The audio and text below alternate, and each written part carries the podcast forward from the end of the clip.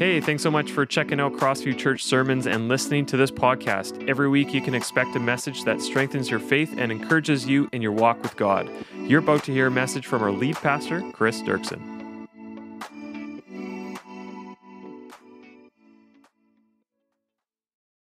We've been doing a series in Romans all summer long, and so this is the second last one. Next week is our last Wednesday night service. It will also be our last uh, in this series on the book of Romans. And, uh, and so we've been calling this series Romans in Reverse because we're looking at the meaning of Romans, which is often a complicated book. You know, Christians see it as a complicated book, a deeply theological book, a hard to understand book. But as we've been seeing, if you look at Romans through the lens of the ending, the problem Paul is trying to solve, the rest of the book just becomes much more simple and practical and wonderful. And so we're, we've been calling this series Romans in Reverse. Now, today we're going to be tackling Romans chapter 10, but I want to start by asking a big question that most of you, I hope, have at least at some point wondered about or been concerned about or worried about. And it's this question what happens to people who die without ever hearing about Jesus? What happens to people who die without ever hearing about Jesus? Raise your hand if you've ever wondered about that question. Have you ever wondered about that question? I, I hope so, because it's a, it's a problem, right? What happens to an indigenous person who's born into some tribe, let's say in the Amazon rainforest, for example, and is raised their whole life by good people, good family that loves them, and they just never, they don't know anything about Jesus. How would you know about Jesus if nobody tells you about Jesus? So they grow up their whole life, they live their life as best they can, they follow their God or gods as best they can, and then they die. And then what? Do they stand before Jesus? Does he say, Well, too bad, off to hell with you? Is that what happens? What about the more than 1 billion Muslims in the world right now? Many of them very sincere in their belief. What would, what would you believe if you grew up in a Muslim country? Isn't it interesting that we're, you know, we're Christians here for the most part? If you're not, we're glad to have you here, but most of us in here, I'm assuming, are Christians. But isn't it interesting that we all grew up in a Christian community and many of us grew up in Christian families? Kind of gave us a bit of a head start, don't you think? But what would you believe if you had been born into a loving, good Muslim family and you were taught everything totally the Muslim way instead of the way of Jesus? Don't you think that most of us would probably be Muslims right now? It's probably true. This church doesn't exist in Mecca, Saudi Arabia for a reason. So, what happens to those Muslims, more than a billion of them? What happens to those Muslims who grow up in a Muslim home? They just teach their kids what they know. Their kids learn what their parents, how, the only thing their parents have ever known, and they think, you know, it's, it's Muhammad and, and it's Allah, and it's all these different things, and the Quran is the Bible. How, how would you know? What's, what happens to someone like that who grows up their whole life like that, and then they die, and they never have like a real chance? And uh, I mean, there's lots of them that never hear even once about Jesus. But even imagine the ones who hear once. Is that even a real chance? Like, if you were in the mall, if you were in St. Vital Mall this weekend, and a Muslim came up to you with a tract and said, Here's, you know, the equivalent of the Romans Road. Here's three reasons why you should be a Muslim and how to get saved as a Muslim. Like, let's say that happened. Would you be convinced by one conversation? God's wired us to be relational. So, what happens to these people who don't get the same chance we do? They either never once get to hear the name of Jesus or they never get a real chance to respond to the gospel. And it's not just Muslims or maybe indigenous people living in a, in a, in rainforest somewhere or wherever. What about the millions of people this last century who've grown up in communist countries where they were taught from the earliest ages what atheism or whatever, or Hindus in India? Did you know that right now there are 2 billion people. The best estimates are there are 2 billion people who have never heard about Jesus. Now, I'm not even including, there's several other billion people who have maybe heard once or maybe heard, you know, or gotten a tract. They, they may not have had a great chance to actually respond. But there's 2 billion people on the earth right now, by the best estimates, who have never even heard the name of Jesus. What happens to those people? Do you know how big a number this is? I mean, this is a huge, huge number. Did you know that if these 2 billion people who have never even once heard the name of Jesus, if they would all get in a line and hold hands, that line would stretch for 2 million kilometers. I just get like a dead stare. Nobody even understands what that means. 2 million kilometers. Okay, so that's a couple of times the Vancouver and back, right? No. Two million kilometers. That means if you just line them up, you took every person who hasn't even heard once the name of Jesus, has no idea about Jesus. How could they ever receive Jesus? How could they ever put their faith and trust in him? They've never even heard of him. If you put them, just line them up one after another, hold hands, they would go around the earth at the equator, not once, not twice, 50 times. And even still, you're like, just boggles the mind. How many of you have ever gone, and we just went for our holidays, we went on a road trip to Southern Ontario. How many of you have ever done a long road trip with kids? Right? Our kids are actually amazing. My one daughter this year, Eden, won what I call the Iron Butt Award. She got in the van at six in the morning the one day, and she did not get out even to go to the bathroom for 10 hours. She just stayed in the back seat. Yeah, that's amazing. That is, it's amazing the Iron Butt Award. Okay, now imagine the longest day of driving you've ever done in one day, just straight one shot. Maybe 20 hours for some of you, maybe 22 hours. Now imagine you are driving 100 kilometers an hour because you wouldn't speed because you believe in Jesus. but 100 kilometers an hour, you are driving in your minivan. You have the cruise set. You do not stop for gas. You do not stop for food. You do not stop for water. And you drive for 20 hours straight. And there's a line of people along the road, just whoosh, a blur of faces, thousands of people you're passing. After one day, 20 hours of driving, you would have passed 2 million people. Which sounds like a lot, and it is a lot. But you would still have 1 billion 998 million to go. You would have to drive for two and a half years straight without ever stopping. Oh, people like this. And not one of them has ever heard about Jesus. So this isn't, I think some of us Christians, we get this idea because we're around Christian people, and most of us grew up in Christian families, and most of us live in Christian communities. That's certainly true for most of us here right now, today. We have this idea that everybody has had a chance, and the only people who don't accept Jesus are people who just refuse. They're probably hard hearted. And the fact of the matter is, there are billions of people who don't even get a chance. So, what's the answer to that? Now, many Christians would say, and I agree with them, we need to send more missionaries, the good kind, not the ones who are abusive or condescending or any of that but ones who are actually kind and loving and don't force Western culture on, but they actually just literally bring Jesus to these people. And that is true and good. Yes, we need to send more missionaries. But if we think that that is the answer to this problem, we don't realize how big the problem really is. Let me show you a number 117 billion. Does any of you know what this number represents? Yes. Jake Giesbrecht, there's your guy for locksmithing right there, okay? I should not do that from, uh, in a sermon. I'm sorry. but he answered it, so he's going to heaven. But okay, so 117 billion, that's, this is the amount of people who have ever lived. There are about 8 billion people on the earth right now. That's a lot of people. But the amount of people on the earth right now, 8 billion, is dwarfed by the amount of people who've ever lived. We are just a thin sliver of the amount of human beings that God has created in time. That means 109 billion, and you'll notice it's in red, already dead.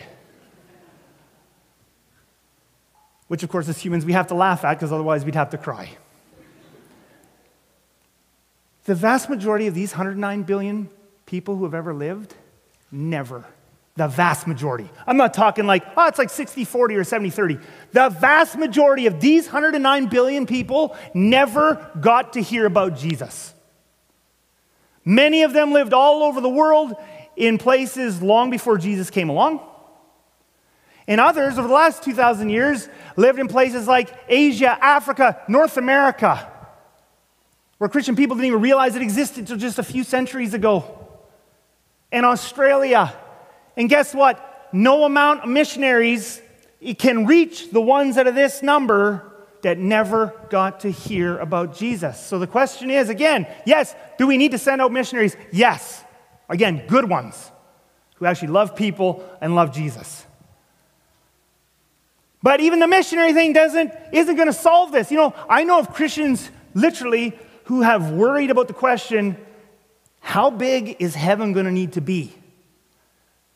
But with the way that some Christians think about hell, a bigger worry might be how big is hell going to need to be? What happens to these people? And what we think about this matters because it matters for how we think about God and how we think about God matters a lot because it'll determine, in large part, how we behave towards people. Well, what does the Bible say about this? Because for us as Christians, that's where we want to start. And in particular, here at Crossview in the summer 2023, we're in the book of Romans. So the question is Does Romans say anything about these 109 billion people? And plus the 2 billion right now who've never heard of them. Well, Romans does have a lot to say about salvation. So let's go and look there. And in this message today, we're going to be in Romans 10. Romans 10, what does Romans have to say about salvation? Romans 10 is a lot about salvation. Paul says this, two very famous verses, verses 9 and 10. He says this If you declare with your mouth that Jesus is Lord and believe in your heart that God raised him from the dead, you will be saved. Now, this is the good news. This is good news. You don't have to do, you don't have to hurt yourself. You don't have to be a perfect human being because that's impossible. You don't have to do all kinds of rituals and sacrifices. The only thing you need to do to be saved is just believe in your heart. Just trust in Jesus and you can be saved. That's good news. And then Paul goes on to just really drive this home. This is what this whole chapter is about. For it is with your heart that you believe and are justified and it is with your mouth that you profess your faith and are saved. So, this is very, very good news. It really is. This is something that should make us as Christians feel very grateful. You don't have to earn your salvation before God because you couldn't. So, this is good news. You don't have to go through all kinds of rituals. You don't have to be perfect, again, because you couldn't. You just literally have to believe. And if you have, God gives you the gift of eternal life. That's amazing, and we should all celebrate that. We should feel grateful for that. It really is that easy. That's what the Bible says. Now, in terms of our question, though, what about the people who've never heard? The problem with this, what Romans 10 is talking about here, is in order to believe and be saved, which is amazing, you have to actually know who Jesus is. You have to hear about him and know about him so that you can believe in him. So, that, what is this? What would Paul, that, is this a formula that excludes people? Is this a formula? So, this is good news. This is, you just have to believe and you can be saved. But now, Christians ask a different question than what Paul is talking about. We'll get to that in just a moment. And we say, well, okay, but what happens to people who've never heard? And some Christians say, well, this is a formula. Therefore, if they don't actually believe in that and they have the name Jesus and they don't actually specifically trust in that name Jesus, then they can't be saved because that's what the passage says. Okay. Well, first we have to say, okay, well, is, is that what Paul would say? In this passage? Like, what is the question that he's answering? Because he's writing Romans 10 for a reason. So we have to know what question is he answering? And of course, as you can probably figure out, we know right off the bat, he's probably not answering the question about the 109 billion. Probably that's not in there. But depending on what, he's, what questions he's answering, we have to know how we apply that to our question, because we're bringing a new question to the Bible. So, what question is Paul asking? Well, we have to go back to the context. This is what we've been doing every single week in this series. All right? What is the big problem? Why is Paul writing the letter of Romans in the first place? And the big problem, as we've been saying over and over again every week, there is ethnic tension and disunity in the Roman churches between Jewish Christians and Roman Christians. There's this unity, they don't like each other. One of the big reasons why they don't like each other is the Jewish Christians were trying to force the Roman Christians to get circumcised and do all the Old Testament Jewish laws, Sabbath keeping, and all, sort, all that stuff. So these Jewish Christians, they are real believers. And they're excited about the Messiah. You got to believe in Jesus, but they have a plus on the end of it. Because they've been raised on the Old Testament scriptures. So they would go on missions trips and they would reach out to these Gentiles, these non Jews, or the, and these Romans, and they would tell them, You got to believe in Jesus, and also you got to get circumcised with the Sabbath keeping. It's important. Believe in Jesus, that's most important, but you got all this other stuff too. Well, of course, the Romans are turned off by that. I got to get circumcised to get saved. Numbers plummet. So there, so now Paul, and then now there's conflict between these two, and the, you know they're judging each other and despising each other. We've been talking about that, right? So Paul is speaking to this. This is the question, this is the problem. Now, someone hasn't written to him and said, What happens to people who have never heard? He's not thinking about that question. He's thinking about this question Do Gentiles need to get circumcised and follow Old Testament laws in order to be saved? All of Romans 10 is about this question. You can read it. Go home. I don't have time to go through every verse of it. I'll just show you the intro. Remember that there's not chapter divisions in Scripture. So the intro to chapter 10 is actually at the end of chapter 9. And all of 10 is talking about this. But the intro to chapter 10 is here. And Paul says some crazy stuff, at least crazy for that time, that day and age. He says, But the people of Israel, so he's talking to the Jewish people here again, who pursued the law, all right, the law that includes the circumcision, the Sabbath keeping, all the eating stuff, all that stuff so the people of Israel, that's the Jewish people, ethnic Jewish, who pursued the law as the way of righteousness. Okay, we could talk about that as salvation. They thought, based on what they read in Genesis and Exodus and Deuteronomy, they thought, based on that, that the way I'm God's people, if I'm a child of Abraham, is I get circumcised, I do these laws, I do the Sabbath. But the people of Israel who pursued the laws, the way of righteousness, have not attained their goal. Now, that was a stunning, crazy thing to say to Jewish people who've been raised on the Bible and who do believe in Jesus. But he says, all that stuff you've been reading about, and the people of Israel actually didn't make it. They didn't attain. They were trying to get saved through that stuff. And he says, they're failing. Why? Why are they failing? Now he introduces this idea, which for us as Christians 2,000 years later is like old hat. Oh, it's by faith. Of course, we knew that. We grew up in church learning that. For these people, revolutionary. Why not? Because they pursued it not by faith. So, Paul's argument here is now that Jesus has come, we have to go back and reinterpret the Old Testament because it was hidden from our eyes before. So, we have to reread it with new eyes. We couldn't see this before. But it was always meant to be by faith. It was always meant to just be a trust thing. And remember, he's answering this question because they're fighting in the churches, and the Jews are trying to force the Romans to do this by faith, but as if it were by works. And now he spends all of chapter 10 doing his long arguments like Paul does, quoting a scripture here, quoting a scripture there, trying to convince these Jewish Christians that all you have to do is have faith. And then finally, he does all this arguing. His big answer in Romans 10 is no. Salvation is by faith alone, no circumcision, Sabbath or all these things required. This is the big answer. This is what Romans 10 is about. Which he says in our famous verses if you declare with your mouth Jesus is Lord and believe in your heart that God raised him from the dead, you will be saved. That's all you need to do, nothing else required. This is the question he's answering. Now, we come to it 2,000 years later, as we should, because of course we're living in a different time, we're living in a different culture, we're living in a different place. Because, of course, we ask the Bible different questions than the original questions. So we have to do a little bit of work.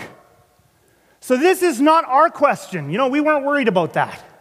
But now we come with a new question. The new question is what happens to all those billions of people who have never heard about Jesus? In fact, the vast majority of human beings who have ever lived, the vast majority, we are part of a small piece of the pie.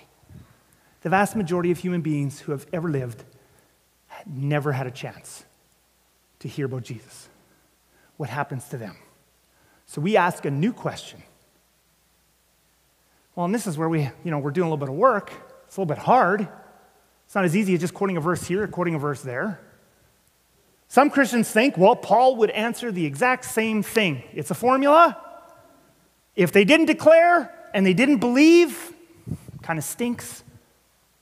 But I guess they're out. But do we have to believe that? Is that what God is really like?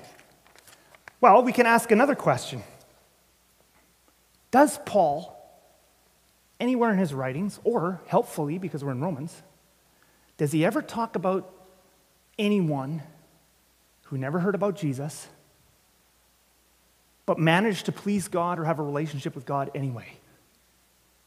Does Paul ever do that? Oh, actually, he has a whole chapter about it. There's a guy that Paul's actually obsessed with in all of his writings who never knew Jesus, yet who Paul argues over and over and over again was able to please God. In fact, this guy who didn't believe in Jesus not only didn't believe in Jesus, he didn't believe in only one God, he actually believed there was multiple gods. His name was Abraham. Some of you were ahead of me already, right? And Paul has a whole chapter about him in the book of Romans, Romans chapter 4. What does scripture say? Abraham believed God and it was credited to him as righteousness. Now, let's just look at this line right here believed God. When we Christians hear those two words together, believe God, we have a whole, there's a whole trunk full of packing in those two words. Believe God. We have a whole bunch of things in there. That means you believe that Jesus is God. That means you believe there is only one God. He came down to earth as Jesus. He died on the cross. He rose from the dead for our sins, and that's how we're saved. When we talk about believing God, that's what we mean. Abraham didn't believe any of those things. Abraham wasn't a bad guy, but he was a product of his time. He believed in lots of different gods, and obviously, he never believed in Jesus because Jesus was a couple thousand years away when he lived. And yet, Paul uses him as an example of faith. I just want to I want to touch a little bit here because we have to enter Abraham. You have to understand that Abraham wasn't just pre-Christian. We kind of read back in the Old Testament and make all the Old Testament saints pre-Christian. Like they basically had Christian beliefs, they just didn't have the name Jesus yet. But you have to understand, these were actually pagan people. And I can show you a number of passages of how they believed in multiple gods. I'm going to go to Joshua when Joshua talks about the ancestor of Abraham, because you have to understand that Abraham believed in multiple gods. He did not believe in one God. Joshua said to all the people, This is what the Lord, the God of Israel, says. Long ago, your ancestors, including Terah, the father of Abraham, and Nahor lived beyond the Euphrates River and worshiped other gods, plural. What do you think? Abraham grew up in a family of pagans that believed in multiple gods, but no, no, he's Abraham, so he only ever believed in one. He believed in the same things his parents believed in. But I took your father Abraham from the land beyond the Euphrates and led him throughout Canaan and gathered him many descendants. By the way, when God asked Abraham to leave his family behind, he wasn't just asking him to leave his family behind, he was asking him to leave his gods behind. which might, in some ways, for a person living thousands of years ago, been even more difficult. Now, when Joshua is saying this, you have to understand this is Joshua living a long time later. Joshua himself still believes there are many gods out there. Look what he says in this passage. Here's one of the most famous verses from the, from the book of Joshua. It's going to come right after this. I'm going to show you. Verse 15 But if serving the Lord seems undesirable to you, then choose for yourselves this day whom you will serve. Notice he doesn't say there's only one God, so serve God or don't serve him at all. He assumes there's lots of gods out there. The key is just serve the right one. Serve our God. Serve Israel's God. Think of how pagan that is to our Christian sensibilities. You can't be a Christian if you believe stuff like this. You're right. And yet, God's saving these people in the Old Testament. Well, we'll get to that. I'm jumping ahead of myself. So Joshua says, choose. You have to choose which God you're going to serve. Well, that assumes there's more than one. Whether the gods your ancestors served, like Abraham and his family beyond the Euphrates, or you could choose the gods of the Amorites. Here's one of the most famous verses from the Old Testament, we Christians love to quote, in whose land you are living. But as for me, right, this is the one we love, but as for me and my household, we will serve the Lord. Joshua believes there's many gods. For him, the point is just serve the right one. We're Israelites, so we serve Israel's God. Now, here we are thousands of years later, and of course, we know better. Thanks to God's word, all this extra awesome, amazing revelation we've gotten, Jesus came to earth. We know there is only one God and He created everything that is, and there aren't all these other gods fighting with each other. We know all of that now. And that's important to us. If someone wants to be saved, and we're correct when we do this, when you talk to someone who doesn't know about Jesus, we talk about there's, a, there's one God, and we talk about He came down and, and took on flesh, and His name is Jesus. That's the message of salvation. It's so wonderful, and that's the message we share. Now, someone said to you, I know of someone who believes there's many gods and doesn't believe in Jesus. Are they going to heaven? We would say no, except we do know of someone that believed those things. And there isn't a person here, I don't think, that doesn't think Abraham's going to be in heaven with us. Anybody here think Abraham's not going to be in heaven with us? What about Moses? What about David? What about Noah? What about Samuel? We won't get into some of the shady characters where we really don't know. Maybe Samson, huh? Hopefully. Right? Yet all of these guys and gals totally believe some crazy stuff, and they never believed in Jesus. But here's what we Christians believe. Here's what we believe. We still believe that it's Jesus who saves them. They just didn't know the name of Jesus. We believe that Jesus saves the Old Testament saints even though they never heard of him. Because this is important. Why does Jesus save these guys? They didn't believe in him. None of them prayed a prayer. Abraham never said, Jesus, would you please forgive me of all my sins and come into my heart? He never prayed that prayer. He never did the formula. He never did Romans 10. This is why I'm convinced Paul wasn't thinking of Romans 10 as a formula. Because in the same book, he's got examples of people living by faith who didn't do the formula. Because they attempted to follow the little bit of revelation they did have about God, they didn't have much. But they followed what they had as best they could, and God, in His mercy, saves them. And we believe that about all the Old Testament saints. So then the question is well, does this same truth apply to the billions of other people who haven't heard? Now, this is where we get into there's different kinds of Christian truths and beliefs. There's truths and beliefs in the Bible that I can show you a verse. John 3:16 does God love the world? He loves the world right there. God loves the world. I can't show you a verse that tells you exactly what happens to people who've never heard. But it's a quick question that bothers many Christians, and it's a question that should bother us because if we actually say, if we love people and love God,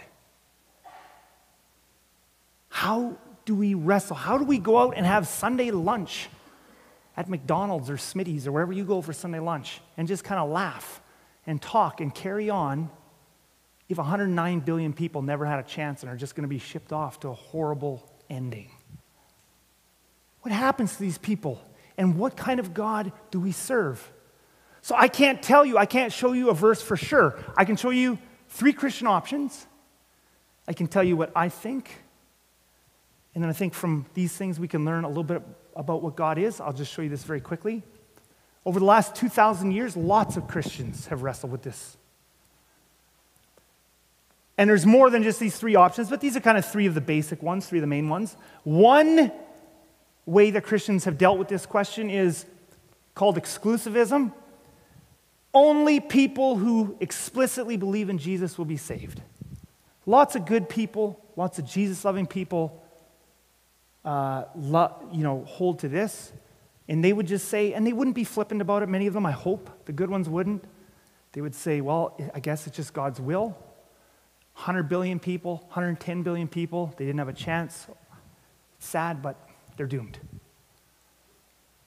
But that isn't the only position you can hold. Inclusivism would say that anyone, this would be the one that looks at the Old Testament saints and says, well, if, God, if Jesus could save them without them having to pray to Jesus, how is someone in the Amazon jungle or who grows up in a Muslim family, how is that any different than Abraham was in his day?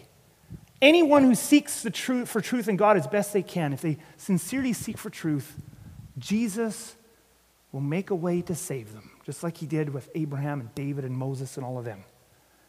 Another way of saying that would be anyone who would have accepted Jesus if they had been given a chance will be saved. God knows the heart. That's another option. Personally, I'm giving myself away here. I like this one, and I'll come back to that in just a moment. There's a last one that is universalism. And I know for a lot of Christians in this area, this is like a scary one. It's like, okay, these are real Christians, bad people.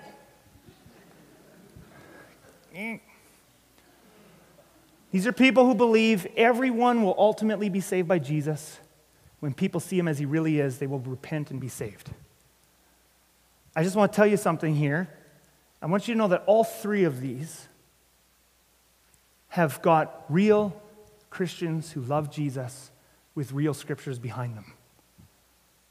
I can't tell you for sure which one it is, but I just want to show you. I want to pick the one that probably most people here would least think was true. And I'll just show you that there are lots of Jesus loving, smart people who believe this one. It's not my position, but they have some good verses. And actually, I think we can learn some things about God from them. Romans 5, kind of like this book this summer. Romans 5 is a fascinating passage where Paul says this, and universalists love this passage. But the gift is not like the trespass. He's talking about Adam here and how Adam screwed everything up for us. He says, For if the many, now I want to ask you there, right there, when Paul says the many, who does he mean? He means all human beings. How many of us were impacted by Adam's disobedience? Some of us or all of us? Okay, you weren't totally sure that was the right answer. Let's just try it one more time. How many of us were impacted by Adam's sin? All of us.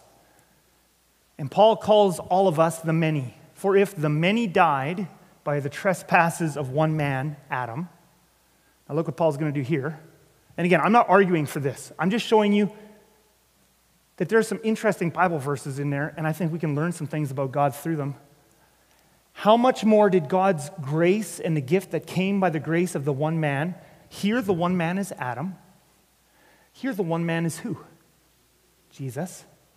Overflow to how many people? The many. Now, for universalists, this is a very, and actually, I find this passage really wonderful too. But for universalists, they have a good point with this passage. If we interpret the many who were impacted by Adam's sin as all of us, why wouldn't we do the same with Jesus? There's a bit of some cool parallelism there. Adam screwed everything up by his sin. Jesus saves everything by his obedience. It's actually a beautiful passage. People who believe this aren't believing it because they hate the Bible.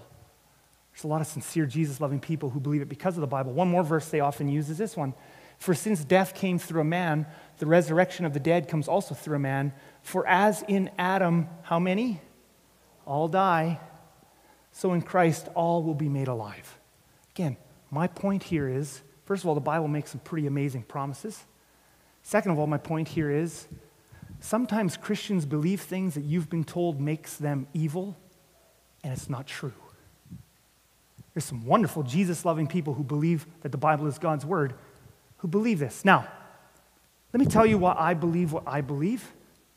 And I'm going to finish this with, I think, just a, something so beautiful about who God is.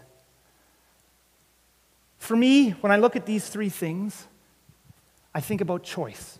This is not proof. If you got a smarter person than me, than me from this side of things, they would make it sound good. If you got a smarter person than me from this side of things, they would make it sound good. I'm just telling you, well, I've landed where I land. I feel like everyone should get a choice. I can't prove that to you. It just makes sense to me. And I feel like exclusivism doesn't give everyone a choice because how did you get a choice if you never heard about Jesus? You never got a choice. You were doomed from day one. But I kind of feel like universalism doesn't truly give people a choice because, in the end, everybody ends up choosing Jesus. For me, inclusivism respects the choice of people the most, I think, at this point in my life. That's kind of the one I see the most, and it matches up with what we see in the Old Testament. Here's a fact we can all rely on, though. What is God's heart? This is good and pleases God our Savior, who wants how many people? All people to be saved and to come to a knowledge of the truth. I think a lot of us have a picture of God that He's looking for excuses to punish us. Does it, has any of you ever felt, I won't ask for a show of hands on this one, but has any of you ever felt or walked around subconsciously feeling like God's looking for excuses to punish you? He's looking for excuses to condemn you. You know what this verse tells us? And some of the other verses I've been showing you? He wants all people to be saved. God's not looking for, con- for excuses to condemn you, He's looking for excuses to show you mercy. He's not like Satan. Satan's looking for the details. I want to accuse, I want to condemn, I want to get you. God is like a mother, not a tired out mother who wants to kill one of her kids, but doesn't. But he's like a mom. He's going to give chance after chance after chance. Let me finish with a story. What would you do if someone told you they knew a man? They knew a man who was an incredibly violent man. He murdered more than one person. He committed adultery he had sex with many different women and never repented of it. In fact, to the end of his life, he was sleeping with women who were not his wife. This man believed in multiple gods. The God he followed, he believed was so violent that he wrote down prayers where he asked this God to do harmful, horrible things to his enemies. And this man never accepted Jesus into his life. If someone told you, I know a man like that, are they going to heaven? You would say, absolutely not. We would not let this man anywhere near your kids and children's ministry. I can assure you. This man would not be able to volunteer in this church anywhere. I'm a very merciful pastor. I would probably have meetings with him but I don't think I could really help him. You say, surely a man like that would not ever be in heaven. But that man was King David. If God, and I don't think there's a person here today who thinks King David isn't going to be in heaven. Let me tell you something right here. Who wants all people to be saved? David's not getting into heaven because God's looking for reasons to nail people. David's going to be in heaven because God's looking for, pe- for reasons to save people.